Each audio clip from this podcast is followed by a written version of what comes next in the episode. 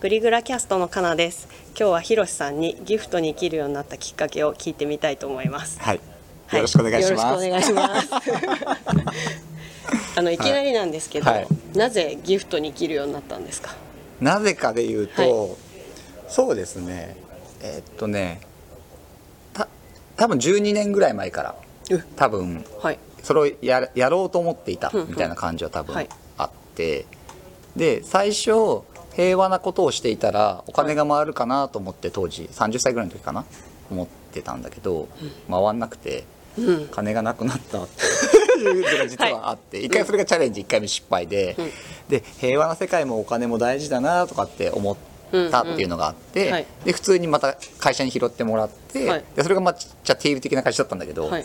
でそこで働いて食えるようになった時に、うん。あの自由な会社だったので、はい。働く時間を減らせるとその会なるほど。はい、なので時間を減らしてその分ギフトしてみようっていうのをもう一回チャレンジし始めたってういう感じ、まあ、へ僕にとっては平和活動とギフトすごい変わらないので、っていうのを多分うん。してったっていう感じ。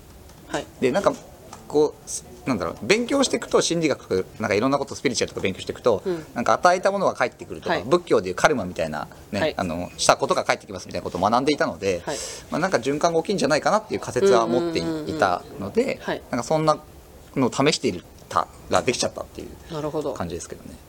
今の1分ぐらいの間に私気になることが3つぐらいあったんですけど、はい。まず一つは、はいそのそもそも、はい。そのギフトの前に平和があったっておっしゃったんですけどはいはいはいはいなぜ平和なのかっていうのが気になっはいたのと、はい。はい。はい。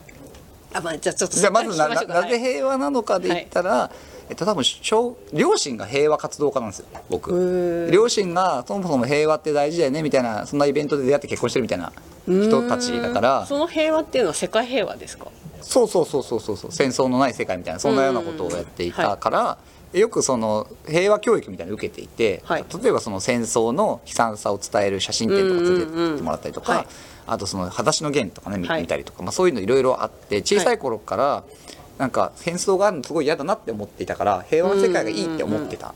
なるほど。のが多分小学校の時からあったんですよ、はい。っていうのが多分あったのがきっかけで、でもちょっといろいろいじめられたりとかして心を閉ざしていて、うん。で26ぐらいまで閉じてたのが開いてで30ぐらいでやっと回復した時に、ん。何やりたいんだっけって、うん平和だよねみたいな感じにあの友達にも言われたんですよ。そろそろ平和なことやってもいいんじゃないっていうそ当時言われて。平和なこと。うんなるほど。そうそうそうそうはいそう、でそうだよなってなったみたいな、え具体的には平和なことってどんなことなんですか？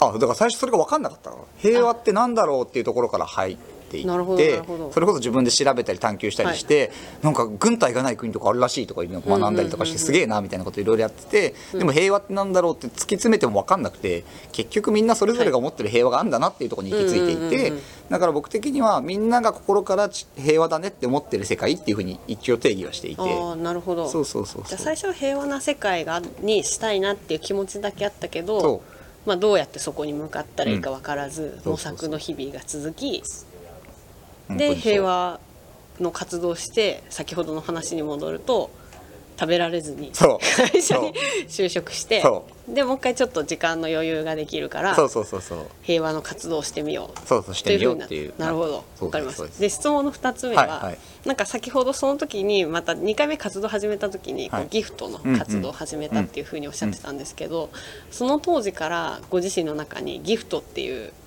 なんかこうその概念はあったんですか？あそれで言うと、い。その当時は小さな優しさっていう言葉を使っていたんですよ、はい。うんうん。そうでそれを使っていて、うん。でなんで小さな優しさって使ってたかっていうと僕がその平和活動そのく 食えない平和活動してた時に小さな優しさ展っていうさそのあのアート作品展をプロデュースしてたのがあったんで、小さな優しさっていいなっつって言ってたんだけど、でも、えっと、多分それから5年ぐらい経った時にカルマキッチンに出会って、うん。でカカルマキッチンとは？おっと。カルマキッチンっていうのは、えっ、と普通のレストランってはい。あの自分が食べたら自分が食べた分払うじゃないですか,、うんうん。カルマキッチンは行くとですねあ、あなたの食事代は前の人が払っているのでうんあなたは支払うねそうそうそう、うんあなたは支払う必要がありませんっていう、なんかそんなような仕組みのレストランと出会って、うんうんうん。うんはいでそこからギフト経済っていう言葉を知り、でギフトっていう言葉がいいなって思って、そこからなんか自分の生き方ってギフトに生きるって感じだなっていう感じにたどり着いたからそこからその言葉を使うようになったなるほど。ちなみにそれはいつ時系列でいうといつぐらいの話なんですか？今からだから6年とか前とかじゃないかな。なるほど。多分。でそこからギフトに生きる活動を？そうそうそうそう。っていうのはより明確にして言うようにして、はい。やるようになっていったっていう感じですね、なるほど。うんでなんかその時は最初はまあ会社にいながらはい。ギフトに生きる活動を始めて、うんうん。そこから今に至るまでどういう流れだったのかなっていうのを 聞かせてもらっていい了解しました。ざっくりで説明すると、はい。会社にいる時にギフトするじゃないですか、うん。でそれをギフトする何するかっていうと別に小さなことですよ。誰かの相談に乗るとうんうんうんかはい。なんかそれこそゴミを拾うとか、はい。靴を揃えるとかなんか誰かのためになんかなることであれば、まあ、お金もらうもらわない関係なくやるっていうことで、い、ろんな人の思いを手伝ったりとかしてたので,、はい。でそうするとあの僕コンサル会社にいたんですけど、うん。コンサルスキルがめっちゃ上がるんですよ。へえそう。どういう共通点があるんですか？あ要は NPO さんとかに支援するって結はい。局コンサルティングしてるようなもんなんですよね、うん NPO さんを資金集め困ってますとか、はい。うんうんなんかこのイベントに集めたいですとか結局 結局なんかビジネス会話とやりたいことは変わんなくて、っていうことだから、はい。ビジネスでマーケティングコンサルやってたり組織コンサルやってるノウハウが普通に使えるんですよ、うん。それを使っていくから、んうん。なんか僕の力が勝手に増えていくみたいなことがまず起こる。なるほどだからギフトすると増えるなっていうのはすごいそこで思うんだけど、でプラスして人間関係もよ豊かになるので、なんかギフトから始めるからなんかこの人いい人みたいになっちゃうんですよ、勝手に。なるほど。そうそうそう。見返りを求めずにするこの人はいい人ってなるから、はい。信頼が勝手にできてなんか仕事の流れも結局そこから来るから、うんうん。なんかさらにお金が増えるみたいなことも起きていて、だから当時はあの働く時間が減るんだけど給料が増えるみたいな現象がずっと起きてて。ほう。そう。でだからティールっぽい会社で自由だったから、うん。なんか成果出てれば何でもいいんじゃないぐらいの感じもあったなるほどから結果的に僕最終的にその会社で月2日労働時間月2日。え週2日じゃなくて月2日まで減って、はい。で年収で500以上もらってたから、うんうんうん。まあ、単価でどんぐらい高いんだって話だけど、うっん。うんていうはい状況になったから、ますますなんか別に生活困んないし、だから月28日ギフトし放題なわけですよ。確かにそう。ですね。でやってさらにギフトし続けると、ん。今度なんかもらえるものがどんどん増えてきて、うんうんうんうんそれこそなんか住んでもいいよみたいな話とかね、はい。なんか毎月お金あげるよみたいなこととかが、はい。まあ、増え続けて、はい。今みたいな。へえ なるほど。だいぶはしょってますけど。あでもなんかその、まあギフトに来てる現場でやっていることとはい。仕事がリンクしてすごいいいサイクルが生まれていくっていうのは、なんかすごい分かれました。っていうのはなんか自分も NPO で活動したりしてるんですけど今ププロボノっていう形で仕事で持ってるスキルを結構 NPO でそういうふうに生かしたりする人がいてでやっぱりそういう話聞いてると自分の仕事ではチャレンジできなかったけどやってみたかったことをあのそういうところで試してはい実践経験を積んでそれをきっかけにあの転職をするとかっていうような話もあるので、んまあなんかすごいそういうサイクルがきっと起きてたんだなそうまさにそういうとことが起き続けてたっていう感じですね。はい。なるほど。なんとなくそのこの間収録したグリグラ第一回のね。第1はいはいはい。回のストーリーのはい。そのギフト経済っていうものが持ってるなんとなくのうさんくささが払拭されてました。よ。かった、なんかちゃんちゃんと地に足をのついた活動をしてて、はい。それをギフト経済っていうふうに呼んでるんだなっていうのをはい。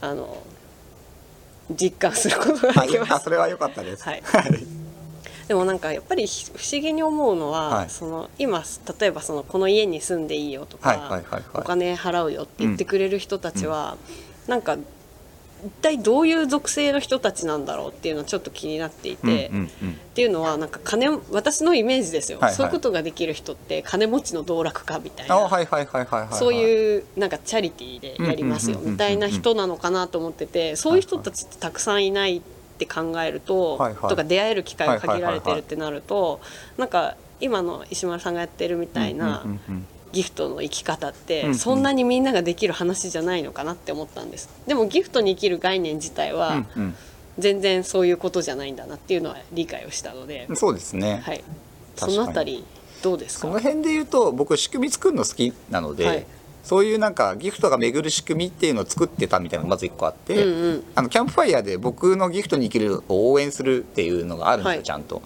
でなんか別に1,000円からできるはい状況にしてあるから、うん。うん別にお金がすごいある人じゃなくてもなんか渡したいって思ったらできるみたいな環境を作ったんですよ。じゃあ窓口として、うん。なんか僕がやったことに対していいねって思ったら、うんそこの気持ちを、まあ、な今あれですよね投げ銭みたいな感じですよね。そう投げ銭みたいな感じだったりとか、もう僕はあのあれですねあの安定志向がすごい高いので、うん。毎月欲しいなと思ってるから 基本そこの器はまあ毎大毎月の器にしてあって、でそうすると毎月でもいいよっていう人がうん。集まってくるから、だんだんその毎月いただく金額がね増えてくるから、ね。余計安心してギフトできるっていう状況ができてるみたいな。うんうんうん。あじゃあ私のイメージだとなんかこう一人の大きいスポンサーがいて大きい人がねはいはいはい。ボーンっていう感じだったんですけど、はいはいはい。そうじゃなくてそうじゃなくてあのいろんな人が少しずつ。名もなき民に支えられてそるうそうです感じそうですそうはいですそうです、ああなるほどそうですそうでねす。本当そんな感じですね。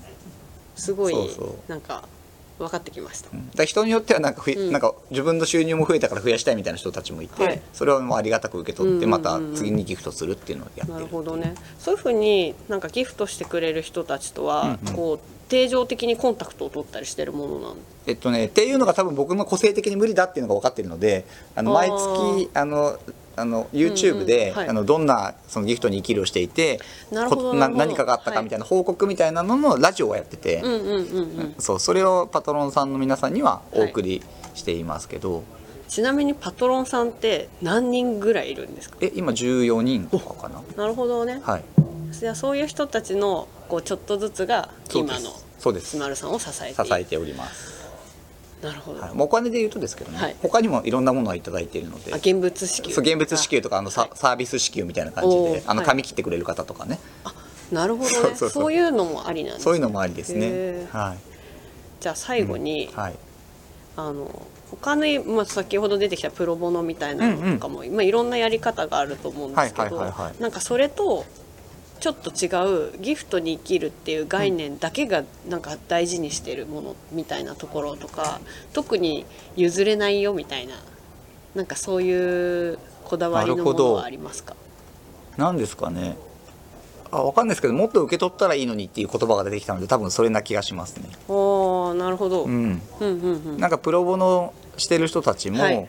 プロボノしてまあ自分の計画詰めていいみたいなこととかもあるけど、うんうんうんはい。多分それはととても世の中のために立ってることをしているので、うんうん。だからその恩恵は多分世界から受けていいよっていう感じはなんか今ちょっとある。なるほどね、うん。ともすると、うん。やりがい搾取みたいな言葉が出てきちゃったりするようなことがある界隈ではあるのでうんうんうん確かにその機関車の気持ちを表すものっていうふうに、うん。こうお金を捉えるとそうですね。すごくいい別にね。普通に受け取ったらいいし、うんうん。なんか全然違うところから何かが来た時に、はい。きっとなんかプロボノしてたから巡ってきたなんかご縁なんだろうなっつってありがたく受け取るみたいな。っなるほど。ていう感じになんかしていくと、なんかもっと巡りがなんか加速するような気がしますけどね。